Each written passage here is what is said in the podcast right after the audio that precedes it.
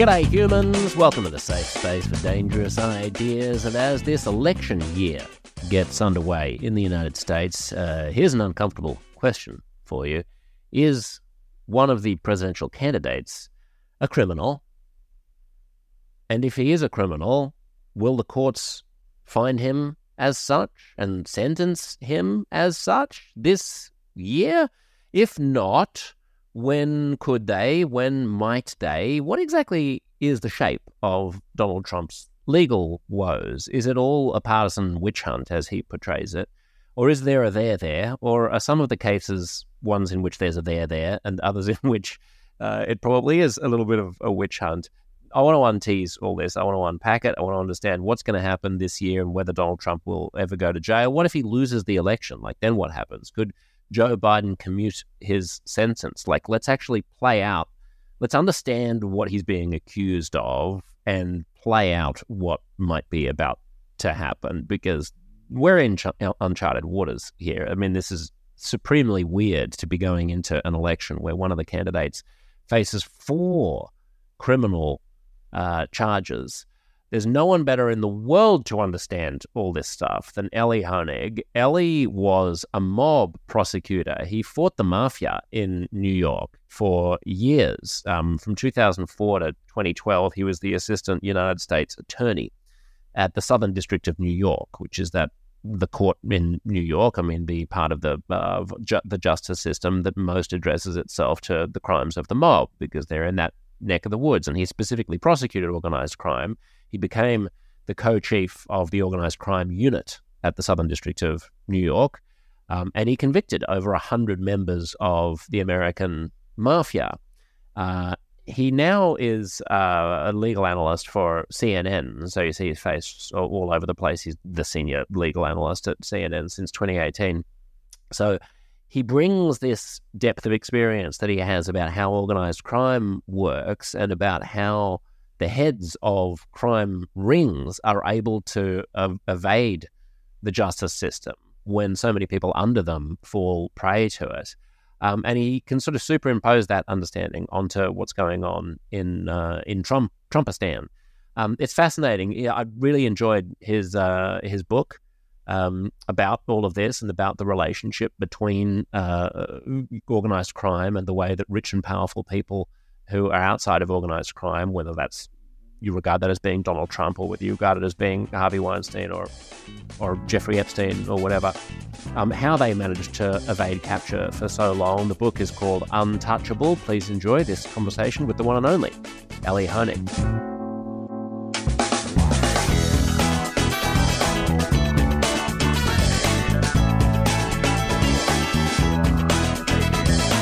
Australia, uh, an Australian relevant thing to raise with you. Oh, good. Well, tell me about it now. We'll do, we'll cut we'll cut into this whenever whenever. We oh, you want to talk? Okay, we'll start. Yeah, yeah. Let's start. Um, yeah. so I I've never been to Australia. Yeah. Uh, I do have a couple friends there. Um, but I'm right in the middle of reading the true history of the Kelly Gang about mm. Ned Kelly, which I read 20 years ago, but have no. All I remember was it was great, and so I'm rereading it now, and it's so Australian, right? Have you ever read I've it? Never read it. No. Yeah, Do you want to tell it, American listeners what who Ned Kelly is? So Ned Kelly is sort of just a gangster, basically. I mean, not to minimize him, but it's set in the uh, 1870s, I guess, a little bit after the American Civil War. There's a couple references to how there was the prior decade there was the American Civil War, and it's in what I guess you would call I don't know the bush or the range of Australia when it was sort of wild and unsettled, and it's kind of Wild West but Australian. And the thing that there's so much about it. I mean, it's a great story. It's a but it's based on the actual diaries written by Ned Kelly. They found, you know, old weathered pieces of parchment or whatever they wrote on, and it's written in his voice. It's fiction, but it's based on his diaries, and it's told, it's written, I forget the name of the author, but he's a genius. Um, it's written in the uh, from the mouth of Ned Kelly, and so it's not oh, cool. grammatically correct, and there's no punctuation. But it doesn't. It, uh, I would hate a book like that if you told me that but it doesn't throw you off at all. It's riveting. Uh, it's like so I'm I'm like mentally in this Australian frame of mind. So your 19th century Australian criminal uh, history knowledge is probably better than my own. I should be peppering you with questions about outback bush rangers in the 1800s. Listen, there are some parallels. I, I mean, the way that, that, seriously, like we'll talk about it. But there are scenes where the cops are trying to flip people against each other and, and all that. Yeah, So, yeah, crazy. Uh, I've just noticed if people are uh, watching the YouTube uh, video instead of the um, instead of listening to the podcast, the shade of my face is approximately the same as a beetroot, uh, or maybe a tomato, maybe an overripe tomato. At Yeah. the moment. I'm You only look like you just got sun. I'm only slightly sunburned, but there's something about here. Let me see if this light. I think this light has different shades on it. Oh, look! Now I look like a blue. I got a. I got a new fancy light. Oh, now I look like more of a beach. Oh yeah, now you look. Yeah. And now I look. For the record, I haven't seen the sun in four months. Yeah. this is one of the liabilities of living in the northeast of the United Yeah. States. Uh, although I was just over there and there was no snow at Christmas, and I was very disappointed that You we know- didn't get Christmas a white Christmas. Like I'm starting to wonder whether it even snows here anymore because it used to snow three, four times every winter when I was a kid. Now it's like every four years we get three inches, and I it's, know. it's changed. I think it's genuinely changed. So yeah. And it's the like that's the worst because if if it's good, if you're gonna bother being cold, then I at least want it to be fun. agreed. You know, Agreed. I want it Yep. to be snowy. If I'd Yep. rather it be minus fifteen Celsius than you know Yeah, this is five degrees and just sort of Yeah. drizzly and slushy. Yeah. Um, so let's talk organized crime and let's talk uh, uh, Donald Trump. The, Yeah. Your book is an interesting snapshot um, from a, a time in a, a snapshot of time when Donald Trump hadn't been charged with anything, and your frustration kind of oozes through every page, um, which I assume has changed now. Can we just start with like if you were a betting man, what what are the odds at the moment that Donald Trump actually ends up seeing jail time for something? So um, I'll answer your odds question in a second. You know, when we wrote, when I wrote this book, I say we because I had researchers and, you know, I think of it as a team. But when we wrote this book, it had to, the way, when you write a book, it has to lock at a certain point and then it publishes four months later or something because they got to send it off to the actual printer. And so we had to lock this So old in- school, isn't it? Yeah, yeah. Um, I love they have they have to shred the trees and then No, they do. the I mean, it's crazy. It- tree and by the way, bits. You would think that every one of the major publishers, and I wrote this book for HarperCollins, which is one of the three major publishers, you would think they all have their own pr- printing presses. Not at all. There's like three printing presses in the whole country, and they all have to like reserve space and rent them. Um, but so we locked this book in late 2022, and it published in early January 2023, as you say, at a point when Trump had not been charged. And yes, my frustration is oozing in there, but I do say in the book, by the time you, fair reader, are holding this book, he probably will have been charged probably more than once or something to that Mm. And I sort of forecast, I will say not everything I forecast in the book comes true, but a hell of a lot of it has come true.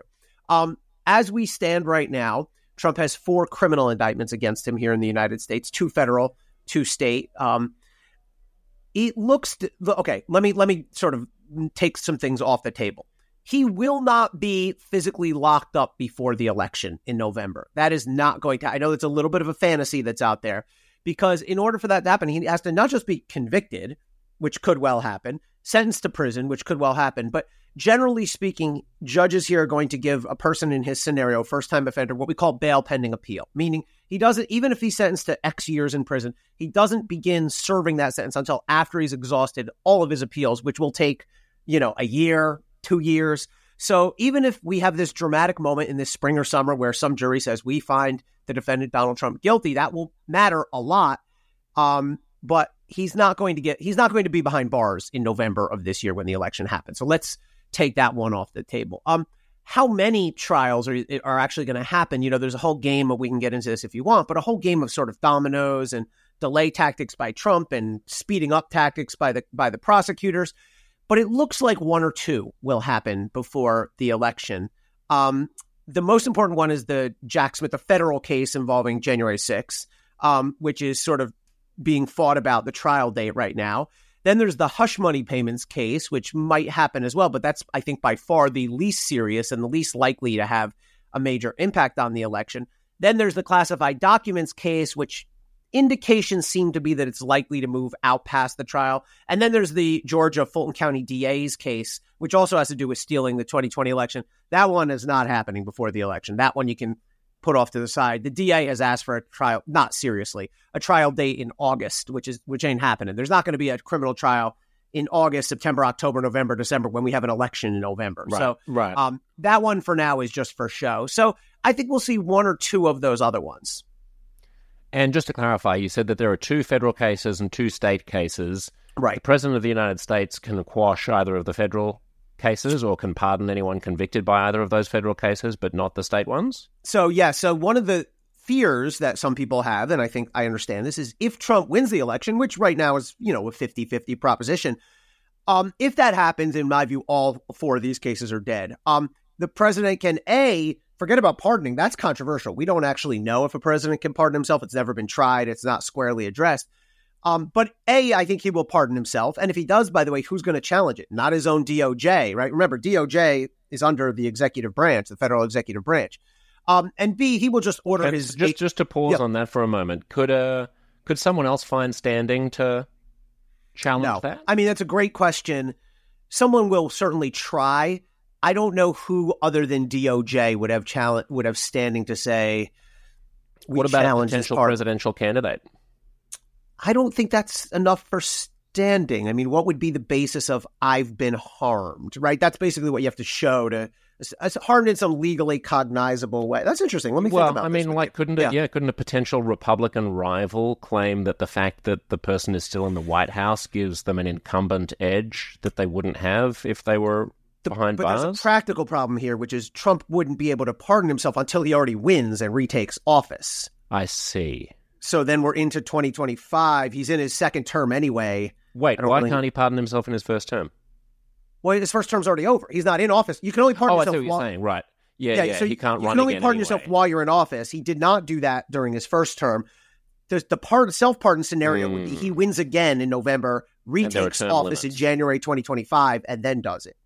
Um, Yeah. the other thing he'll do that's more direct though is he'll just order his new DOJ. If he if he retakes the White House in January 2025, he'll say, "Okay, Attorney General, dismiss this," or he'll make it a condition of the job.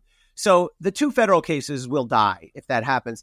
As for the two state cases, there's kind of a way you can parse some of the old constitutional findings that, well, maybe they're different. But I mean, he can't pardon himself, but there's no practical way that the federal courts and the federal government will permit a state and county level prosecutor to try and potentially imprison the sitting president. I mean, that's no different than if some county prosecutor in name your county, um, Mississippi, right now indicted Joe Biden and said, "I want to try him, you know, while he's in office and potentially lock him up." That just because of principles of federalism, that the federal government sort of reigns supreme over the state. There's no way that that'll happen. So I think best case Well, scenario. it'll, be, it'll be good to see some constitutional conservatives who say that they're so committed to states' rights and federalism uh, Yeah. come out and, uh, and defend the right of the Yeah, states to, there's been a bit of flipping their both own ways. thing. Yeah, there's been a bit of flipping both ways as to who's for states' rights and who's for, for federal rights.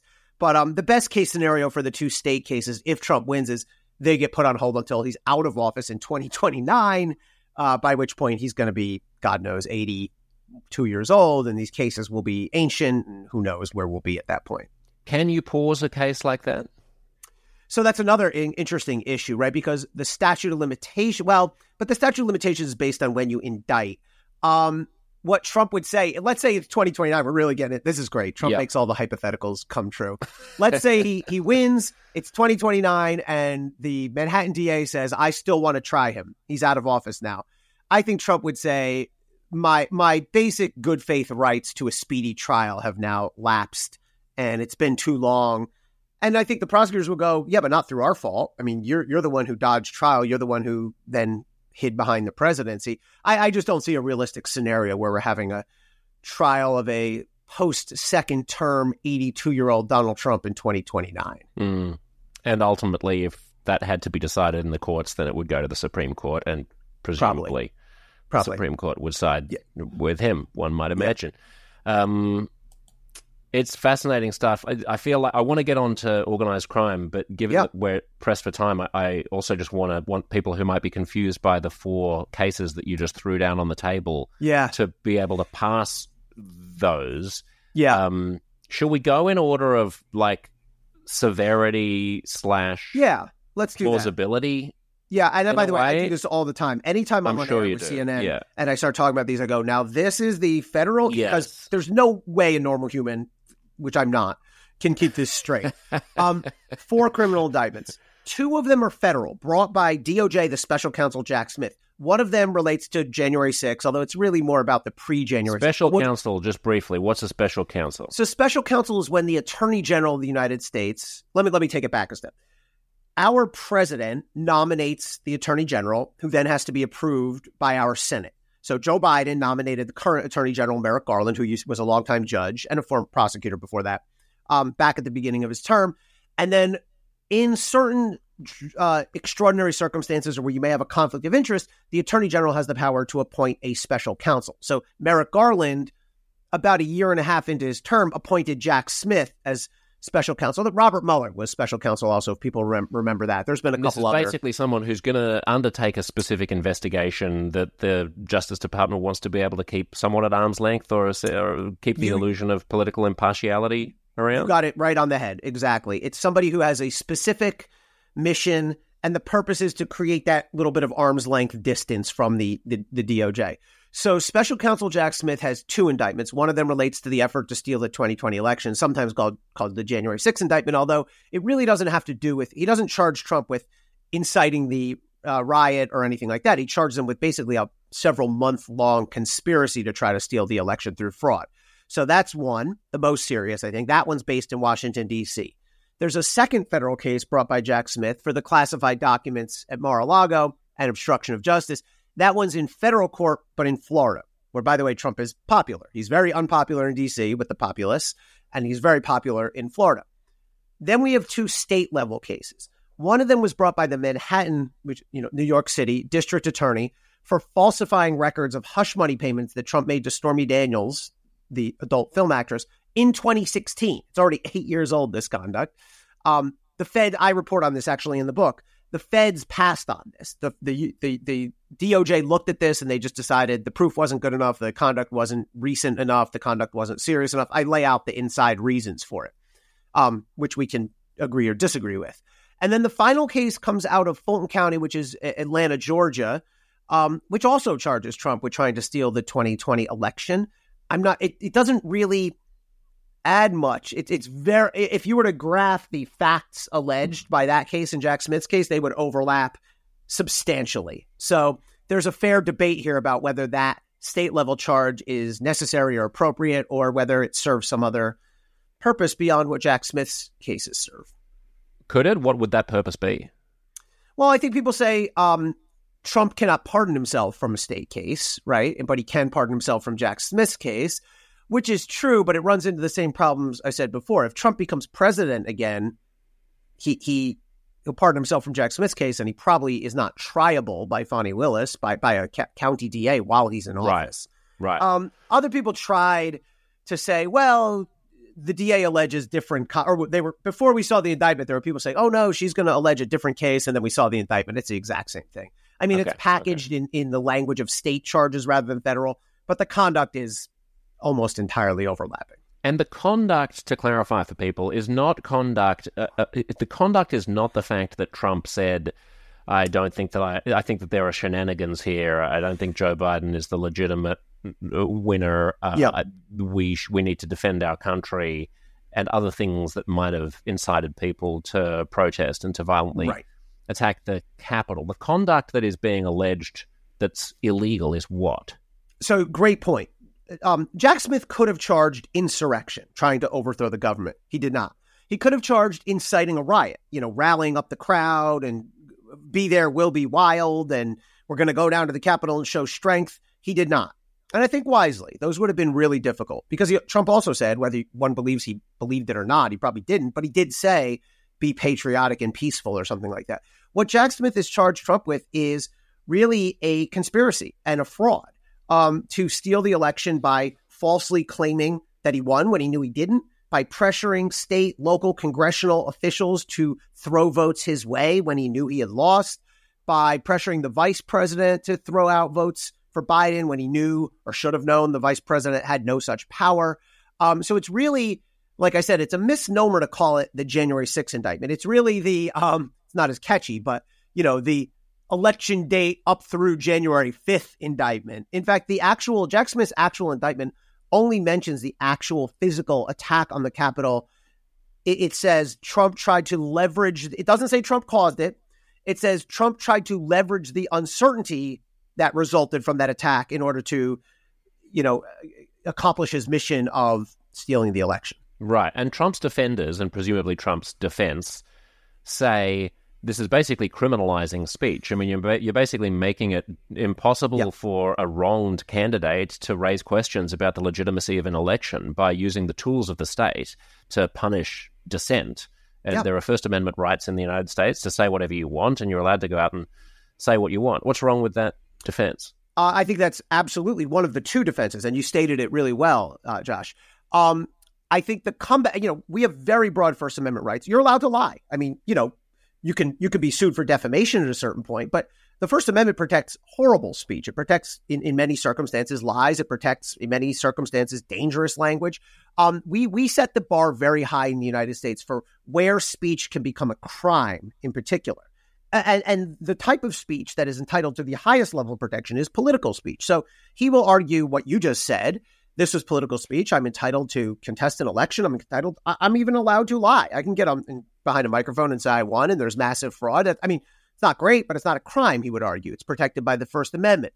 What and Jack Smith takes this on in in the very first page of his indictment. He says, yes, there is First Amendment rights, but he argues that what Trump did sort of crossed the line into unprotected speech. I mean, not all speech is protected. If I tell you, Josh, hey, um, I'd like you to murder so and so, and I buried a gun outside your house. Use that. That's all I'm doing is talking, but it makes me part of the crime.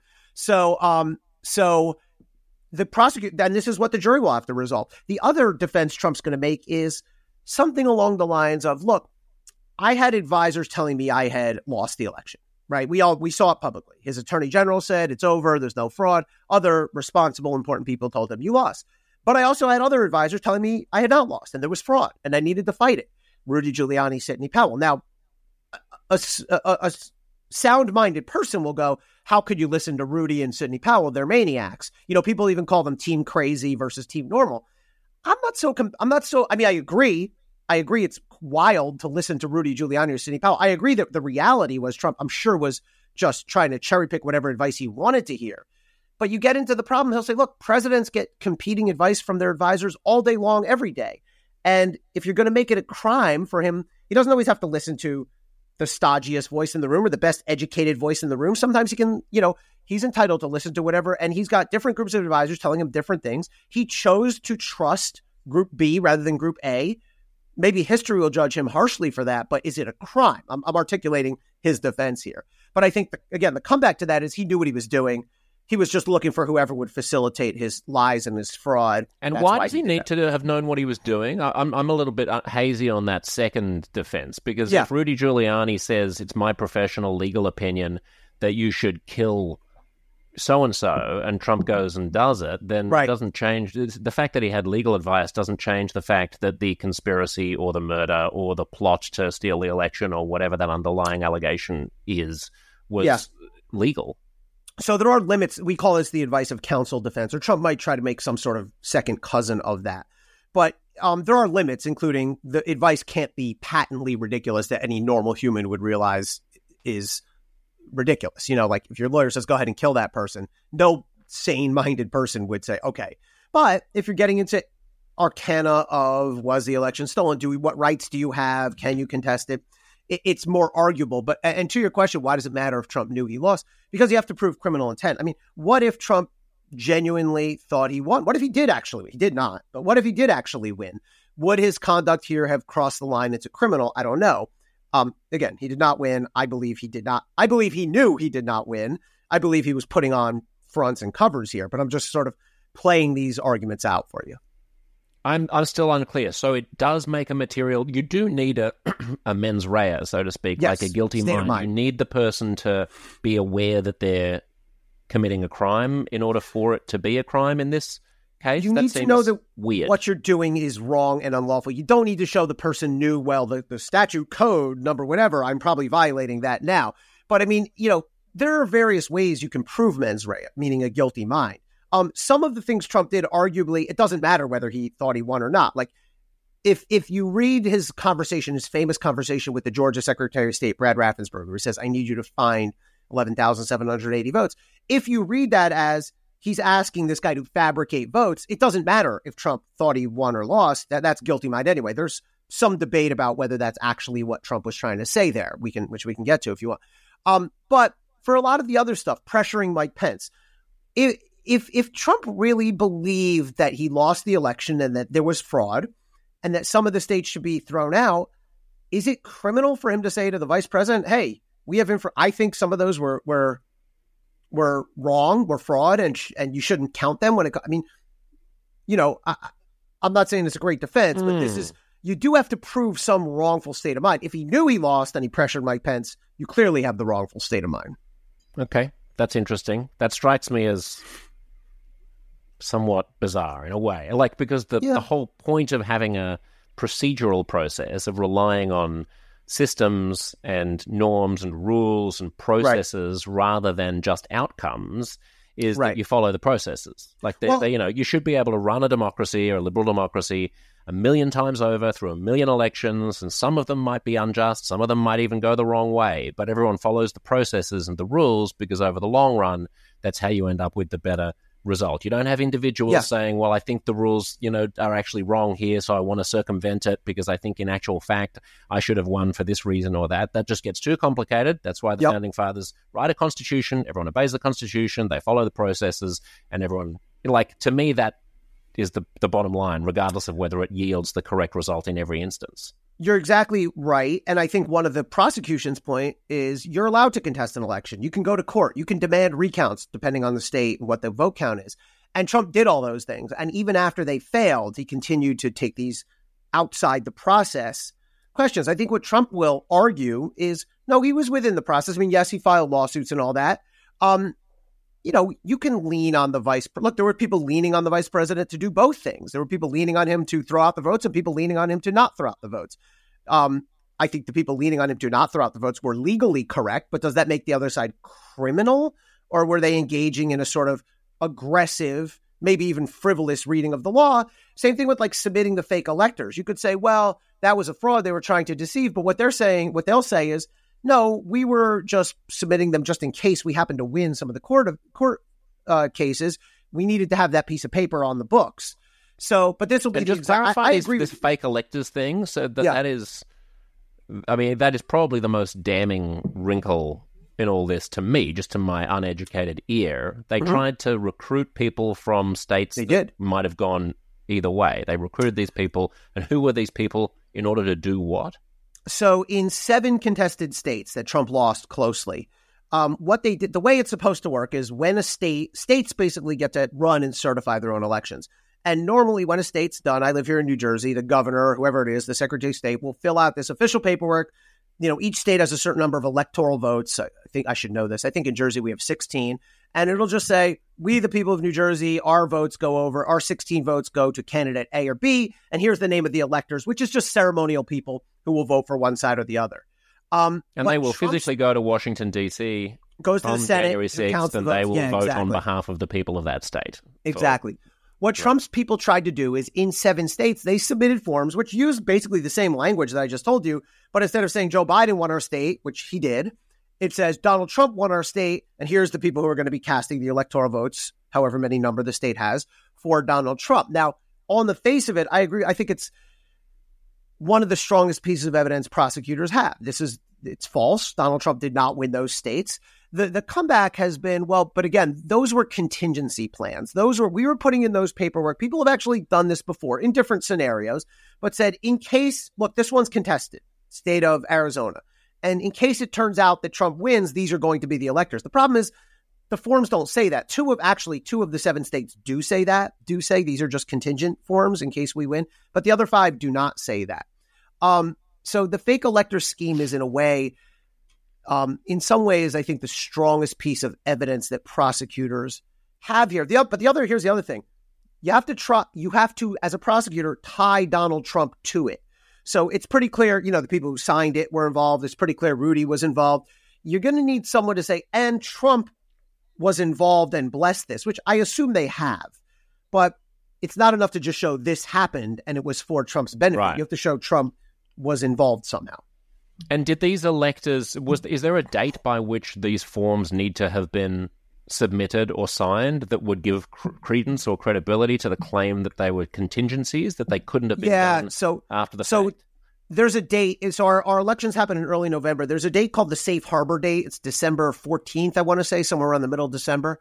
And by then, basically all disputes have to be resolved. So they have to. So I think what you're getting at, Josh, is right that some of these certificates were submitted after all the lawsuits were done and over with, after any real hope for the Trump people should have been over. So therefore, it was really an attempt at fraud.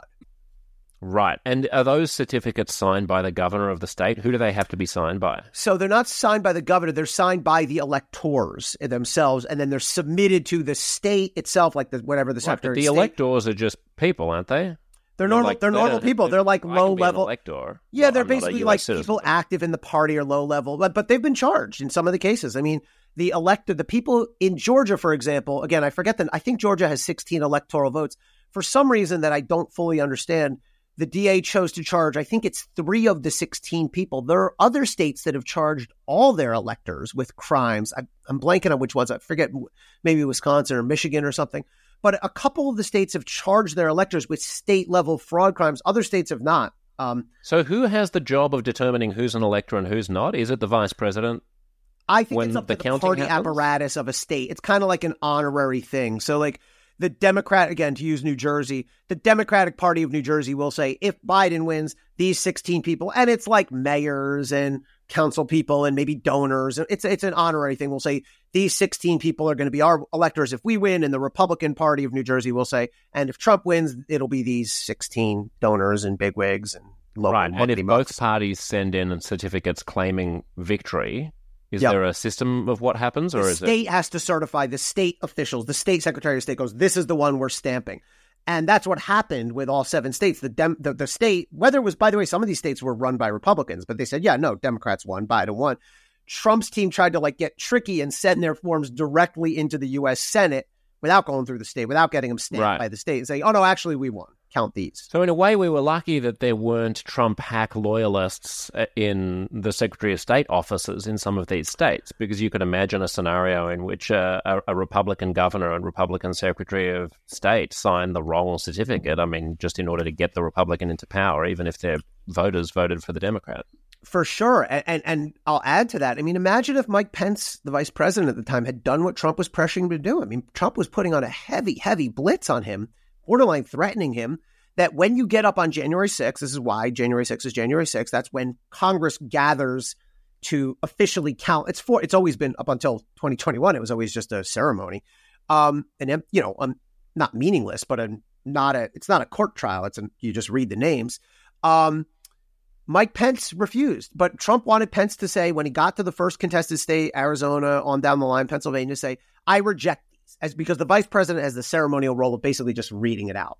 And Pence refused. But what what if, I mean, it's one of the great what ifs. What if Pence said, okay, and then he stood up on January 6th in the well of Congress and he said, okay, uh, next up is Arizona, and I've rejected these uh, votes because of fraud, and I send it back. We would have I mean, people use the overuse, I think, the phrase constitutional crisis. Um, I think a consti- I define a constitutional crisis as we don't know what happens next because as many bad, crazy, strange things that happen, we can always go, okay, what happens next is you appeal to the Supreme Court. We wouldn't know what happened there. I mean, maybe you go to, I don't know, do you go to Supreme Court? Can they even, is there even, it, it boggles the mind. And so Mike Pence, and there was others who refused to go along with this plan, who many of whom have now become witnesses in the January 6th committee and probably in these um, in these criminal trials too. It's amazing, isn't it? Yeah. I'm just trying to think that through. The Supreme Court needs a legal argument. Someone needs Right. to have the standing to bring the case, and the case needs to have legal coherence. It's not good enough to say, Yeah, but they're breaking the rules. right, you right. need can't to point to the rule that they're yeah, the. Supreme Court's not just like a complaint desk, you know. Like, um, but you're right. You would need. I mean, I think I, my best guess is we would have, we collectively would have figured out some way to challenge what Pence had done in the Supreme Court if he did that. I think some state would have sued some other state. That's one of the ways actually that the Supreme Court can actually take a case immediately as like state versus state, um, Mm. saying we've been disenfranchised. But you've only got two weeks between January 6th Yeah. and the inauguration. So That- what happened? Like, how quickly do they act? Yeah, I mean they'd have to. They, you know, judges can judges and justices can act as quick as they want. I mean, with Bush versus Mm. Gore, they acted in a matter of days. Um, they act like you know they like to stand on ceremony and take their merry time, and sometimes people can't believe how long appeals take. But if that had happened, um, a I suspect even even this court with six conservatives would have said no way. Yeah, um, I, yeah. Again, we're guessing here, and I guess they would have done it pretty quickly. But then the other side would have flipped out and said, "Oh, the Supreme Court just stole." I mean, you know, it would have been Yeah, yeah, Yeah. So there, so that's the strongest case. We don't. I don't think we need to go through all of them. I just want to touch Yeah. on uh, Stormy Daniels, and just to to to put a button on the free speech thing. If any listeners are somewhat persuaded by the idea that uh, you know all he did was talk, he didn't really do anything other than say words, and that's protected under the First Amendment. I did hear a a lawyer say to me, there are lots of crimes that are just talking.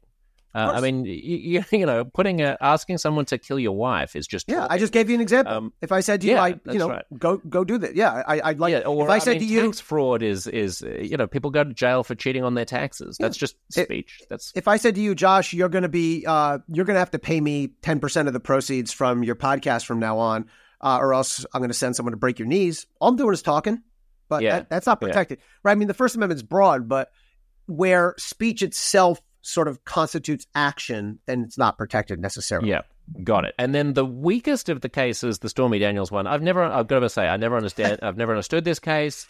I think I I was dis, was very disheartened when it became the first case that was brought against him. Yeah. I still don't really understand why it's a.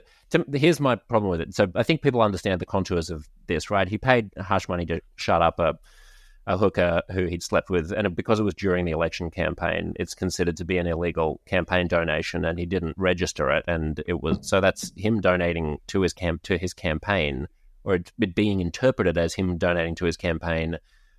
But my confusion here is that it's hard to say that he wouldn't have done it had he not been running, Right. Right.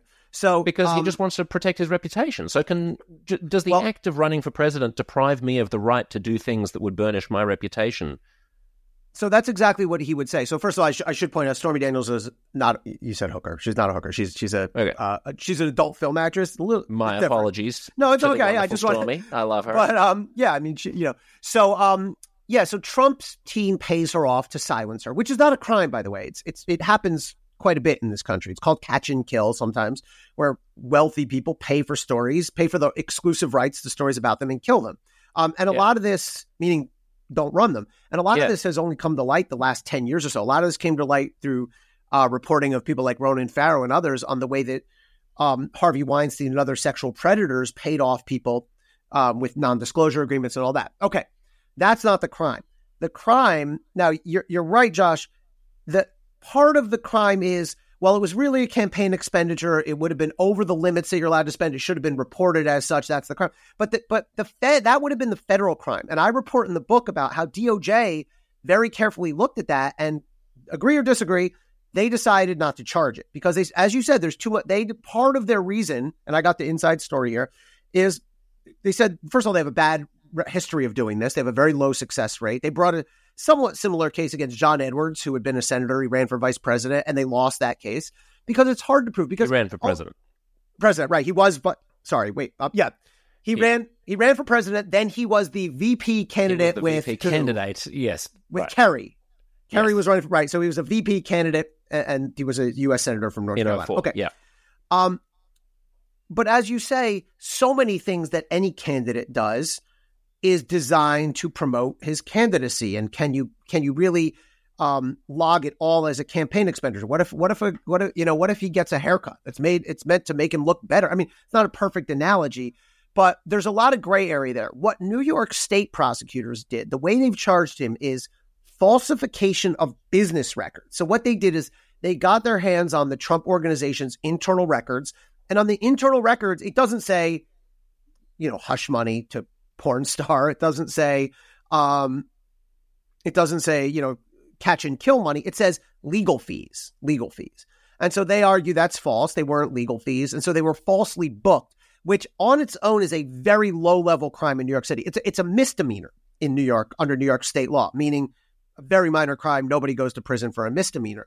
The way it's charged is as a misdemeanor, it only bumps up to a felony, the more serious type, but the lowest level. There's five layers of felony A, the most serious, down through E. This would be an E felony if it violates campaign finance laws, as you say.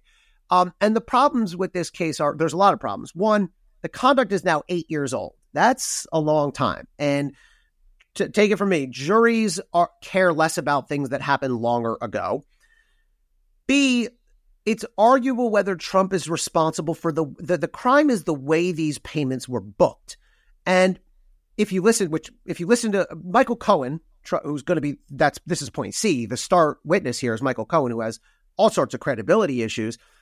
And I should say I'm friendly with Michael Cohen. I like him. We talk. We you know we we've gotten together socially, but he definitely has credibility issues. I mean, he's pled guilty to perjury. He's pled guilty to fraud. He, he's been caught. He despises Donald Trump. He openly hates him. Um, the problem is Michael Cohen at one point made a tape recording of Donald Trump on when he was representing Trump, and Trump didn't know it. And in it, Trump says something. They're talking about the Stormy Daniels payments, and Trump says, "How are we going to pay her with cash?" And Michael Cohen says, "No, no, no, no, no, no. Me and Allen Weisselberg. Don't worry. Me and Allen Weisselberg are going to take care of it. Weisselberg was the CFO." So the defense goes, folks, who's responsible for booking these payments? The lawyer, here you have Michael Cohen, their mm. star witness, saying, me, the lawyer, and the CFO, we're going to handle how they're booked. You don't worry your, your head about it, Mr. Trump.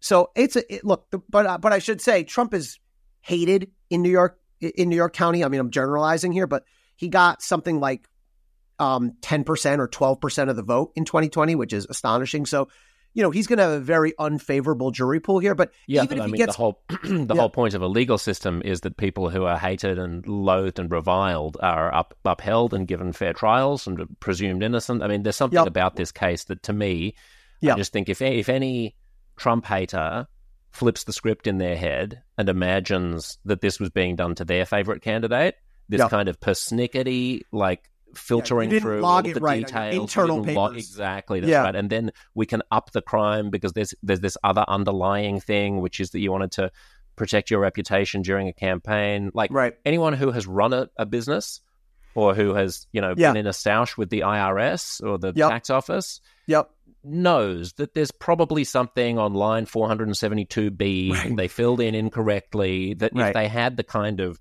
people hunting them that Donald Trump does, they could they could probably get in trouble. So I think this was yep. a this was a mistake, in my uh, opinion, just from a PR perspective to bring. It feeds so into the narrative, the Trump narrative of a witch hunt. If you talk to Democratic operatives, people who've worked Democratic campaigns, Democratic White Houses on Capitol Hill for Democrats, they hate this case. Some of them say it publicly on air. Like they just think it's overreach. It plays into Trump's narratives. Uh, like you were just saying, that people are just going, you know, rif- rifling through all his stuff looking for anything.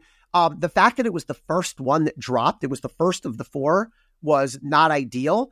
And if this is the first and perhaps only case that goes to trial, I mean, I think there's a, a legitimate question about whether it will even hurt him politically if he gets convicted. Like there was polling recently where Trump was ahead of Biden by two to five points in, uh, I think it's five different swing states. But they asked, then they said, if Trump gets convicted and sentenced, would that flip your vote? And it flipped a few points, but a few points could be decisive here. It went from Trump winning, beating Biden by two to five points to Biden beating Trump by two to five points. But I don't think the pollsters and I don't think the respondents were thinking of the hush money case. I think they were thinking of the Jack Smith cases, which are much more the, the January 6th case and the, the classified documents case.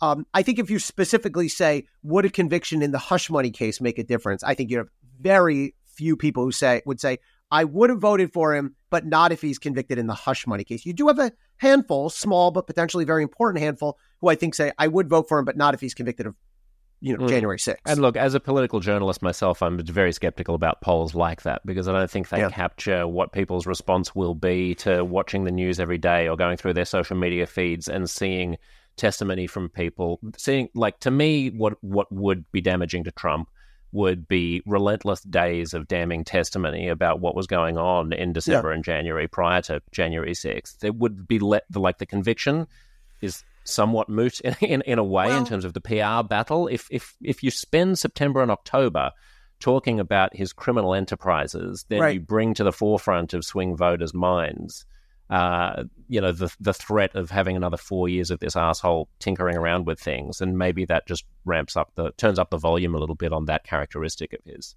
That's interesting because one of the one of the odd features of this is we know so much, and a, a lot a lot of the credit here goes to the Congressional January 6th committee, which held its hearings not this past summer, summer of 2022. I mean, there's a I forget how many pages, 800 page report. Like, there's very little that we don't know right now. Now, sure, prosecutors may find some new angles or new nuggets, but Right, but who's the we so who's much. doing the knowing? I mean, you and I yeah. know this.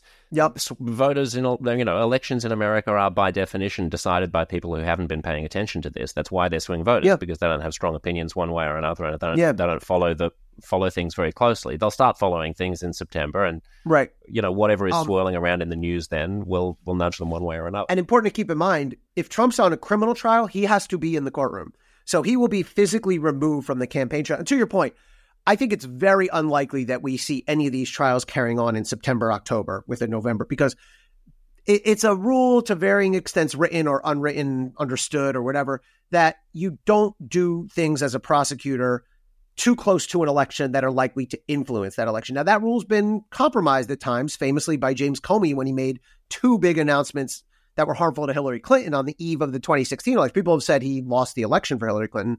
Not not my area to judge. But I don't see any realistic way a judge keeps Trump on trial through September and October, the heart right. of the general election, and confines him to a to a courtroom in whether it's Manhattan or DC or Florida.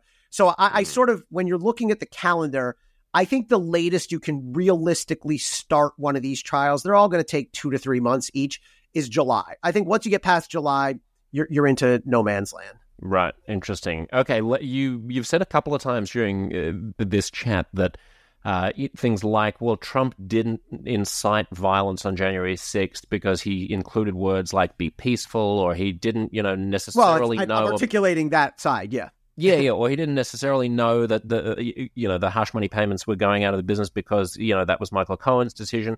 One of the fascinating things in your book, I think, is just to to, to draw the line between this behavior and behavior that you grew up seeing in the mob. I mean, not yep. grew up, but like, well, hold on. when you were cutting your, when you were a child mob, my dad made me sound like the son of Tony Soprano. Yeah, exactly.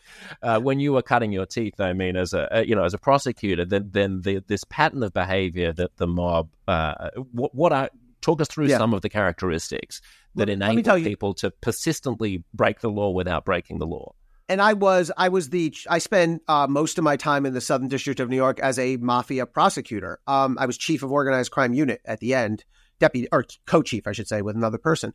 Um, and I, I'm I always get a little reluctant to say Trump's like a mob boss because it's almost become cliche. But man, so many times, and I'm not basing this on the movies. Like I'm basing this on actual. And I in the book I draw parallels between actual cases I prosecuted and Trump's conduct. And man, oh man, does he understand the mobster's playbook. I mean, you just gave a couple examples, right?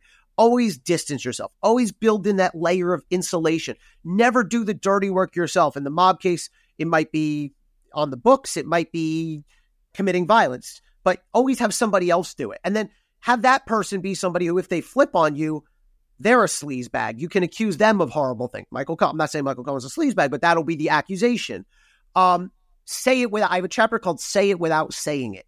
How really savvy criminals and bosses, and I give all these examples from, from my, my experience, know how to give their orders and instructions without saying, okay, Michael Cohen, I want you to falsify my books. They just go, you know, do it in a way that I'll be okay or whatever. You know, do it in a way, you know, but Trump's really good at throwing in those little, oh no, do it legal, do it legal. Just, but just, you know, you know what, like Michael Cohen has said this. He said Trump never told us to inflate his assets. We, but we knew what the marching orders were. The, the, I quote the movie Goodfellas. There's a great scene that's very true to life where they're at the barbecue and um, the boss Paulie is sitting there, and someone comes over and whispers in his ear, and Paulie just nods at him, and the voiceover from Ray Liotta goes, "For a guy who moved all day, Paulie didn't talk to six people."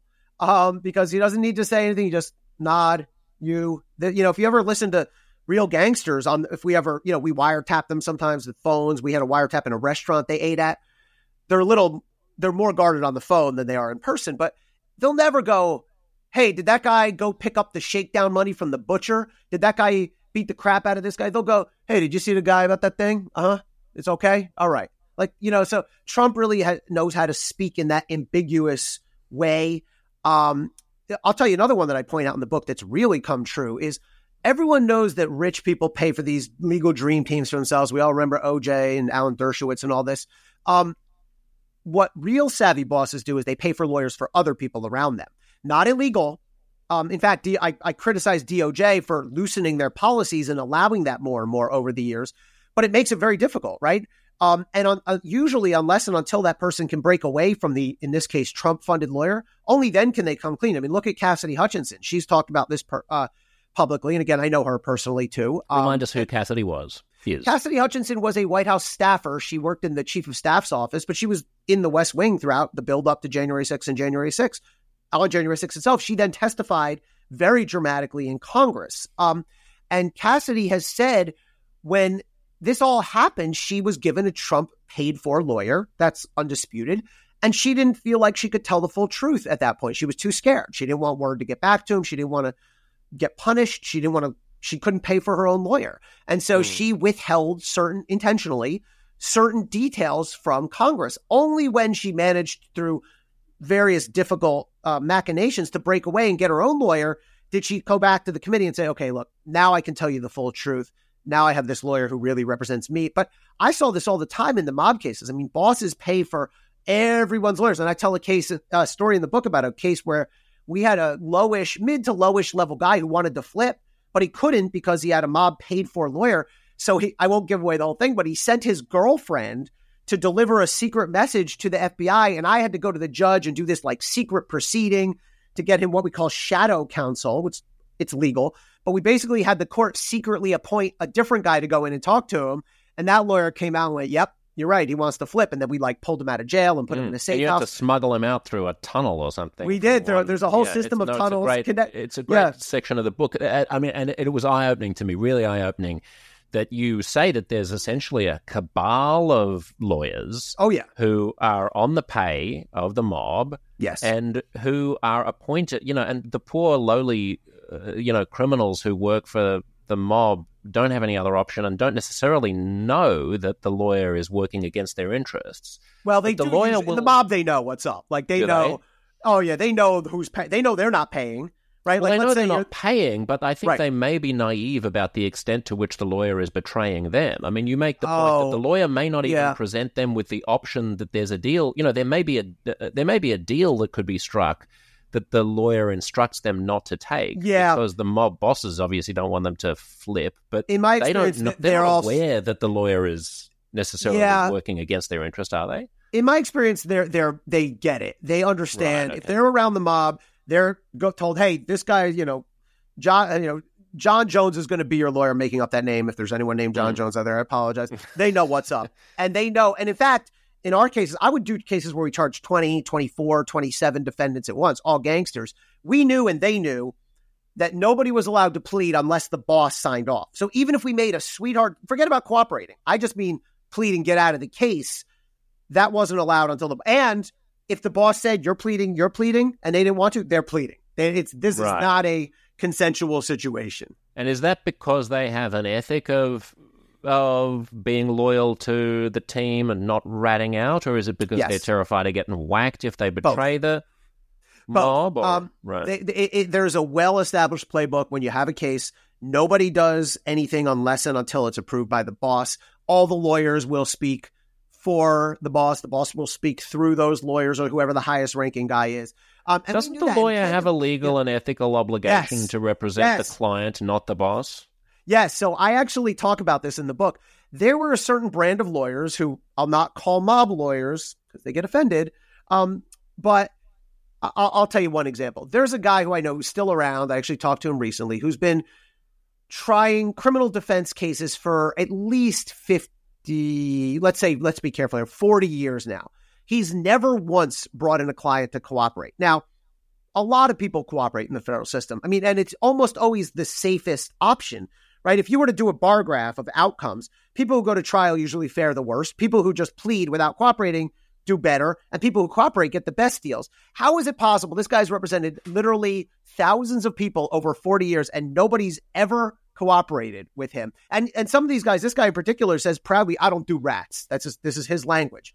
because they and I, and I think this is a, a, a breach of their ethical duty. You're not representing your if you are not even presenting your client with one of three options, the best of three options often because you want to protect your own standing, your own ability to keep getting mob cases. I think that's absolutely an ethical violation. And I say it in the book. I say nobody seems to want ever want to do anything about it, judges or prosecutors or whatever. I mean, look, I'm not I never I never had a a fit about when I was a prosecutor, I never went to a judge and was like, "Oh, judge," because they're just going to go, "Judge, uh, look, I do what's best for my lawyer, my client in any individual case, mm. and I assess the circumstances, and they can't force me to cooperate anybody. It's just like an unprovable case. But after 40 years of no cooperators, that's mathematically impossible. I'm surprised so, that there's not a polite society of lawyers that they get booted out of. It's really well, they they kind of do. I mean, I mean, they're not. You know, you're, you're known as a mob. It's always funny because we know who the mob. I say in the book, if we were going to arrest 22 guys the next day, I would be able to predict who 19 of those lawyers would be. I was I won't name the names, but if you look at it, pull up any of my old docket sheets, you'll see the same defense names over and over and over. Um, because they have their stable of approved lawyers and they're known as mob. The funny thing is, like most of those guys get very offended if you call them mob lawyers. I did an episode yeah. of my podcast with one of them, Murray Richman, who represented a boss in a murder case I did. And I say, like, are you offended by the phrase mob lawyer? He's like, no. It's like, why would I? That's what it's a fair descriptor of precisely yeah, what right. I do. Um, I know. You, I know you have to go, and we've yeah. established that if Trump wins the election, then probably all of these legal problems go away. If Trump yeah. loses the election, just put on your prognosticator hat for us. What happens? Great question, and not enough people are thinking about this. So, let's say he's been tried once or twice right before the election. Those cases will proceed to sentencing, and then he'll get to appeal. And then, look, there's a possibility not likely. Well, I don't know. Maybe it's likely. I'm interested. Tell me what you think, Josh. Do you think if Trump loses the election and we get to and and Trump goes through one or more of these trials and he gets convicted and gets sentenced to prison and it stands up on appeal and here we are in let's say 20 uh 27 right we're we're right in the middle of a second term Joe Biden's presidency and Joe Biden is 84 and Donald Trump is 80 and now there's nothing left between Donald Trump and prison do you think Joe Biden would not pardon him, but commute his sentence? Meaning, I'm not wiping out your conviction, but I'm going to eliminate your sentence and you're going to do home probation or whatever, home confinement or probation. I'm interested in what you think because people vary on this. That like, is fascinating. What that do you think? Fascinating. Can you see it? Thought experiment. I can absolutely see it, and I don't know. I really don't know. I don't yeah. know. I, I, yeah. I mean, I can totally see it happen either way. It depends what the climate of yeah. American politics is like. It depends how much it depends how good artificial intelligence is at swamping us with misinformation, how divided right. we are. If the left, if the left continues to be as, uh, it, if the left gets more exercised by social justice mobs, I don't think it'll be possible for him to do right. that. Oh, and if the left calms down and swings back towards a more Bernie Sanders economic right. justice agenda, then I think he could get away with being the bigger guy and and doing interesting. That. But it's really yeah. hard to know. Well, I will what tell you, you I've asked that I've asked that question of a lot of people, and there's, you know, I think a lot of people can see it either way. But I will tell you, the people who I know who have worked with and for Joe Biden are almost uniformly on the yeah, I can see that happening side. Like, yeah, I can no certainly see it, it happening. I can yeah. certainly see it happening. Yeah, yeah, yeah. Um, the idea so, of yeah, yeah. But I was going to say, there's another question of if Trump loses the election, and let's say he's been tried once, how many of these trials are we actually going to see to fruition? Like, let's say he gets tried in DC for January 6, Jack Smith, gets convicted, loses the election, gets sentenced to whatever. Then, after, you know, now we're into 2025, he's lost um, and he's been convicted. And now we do the other Jack Smith case, the Mar a Lago case, and he gets convicted or not again. Are, are we going to really do all four of these? Like if two or three of them are after and he's already been convicted like the, there comes a point where prosecutors might say okay enough's enough. He's lost the election. He lost 2024 his political career is over. He's been convicted once or twice and we don't see a need to have a third and a fourth trial and put everyone through this and yet again and again. Right right. I don't know. Yeah Mm. And the sentencing, just on the question of yep. the commutation, of the Biden commutation, that depends on the sentence being actual jail time. What so, if the, yeah, what, hmm? what options would the judge have Uh, I mean, presumably there's house arrest and things like that, so that he doesn't have to go into a federal penitentiary. So there's two levels. So the the the entity that sets the sentence is the judge. Um, in either of the two federal cases or the Fulton County case, um, I think if he's convicted, we're looking at very likely sentence of some imprisonment. The New York case, even if he's convicted, I don't think. I think we're looking at probation or something like that. What if there's going to be a commutation? The president, let's say Biden, uh, I mean, you know, that's who it would be if it's not Trump, has the power to say, okay, you were sentenced to, let's say, three years in prison federally. I'm going to reduce that to no prison, but just probation, or no pri- no prison, um, but just home confinement or something. So he can take it down um, to wherever he wants. He could say, rather than three years, I'm going to make you do six months. Um, so he has a lot of latitude if he is getting into commutation. Pardon would be wiping the whole thing out. I don't think a hmm. pardon's mm. likely, but I think if there's going to be anything, it'll be a commutation.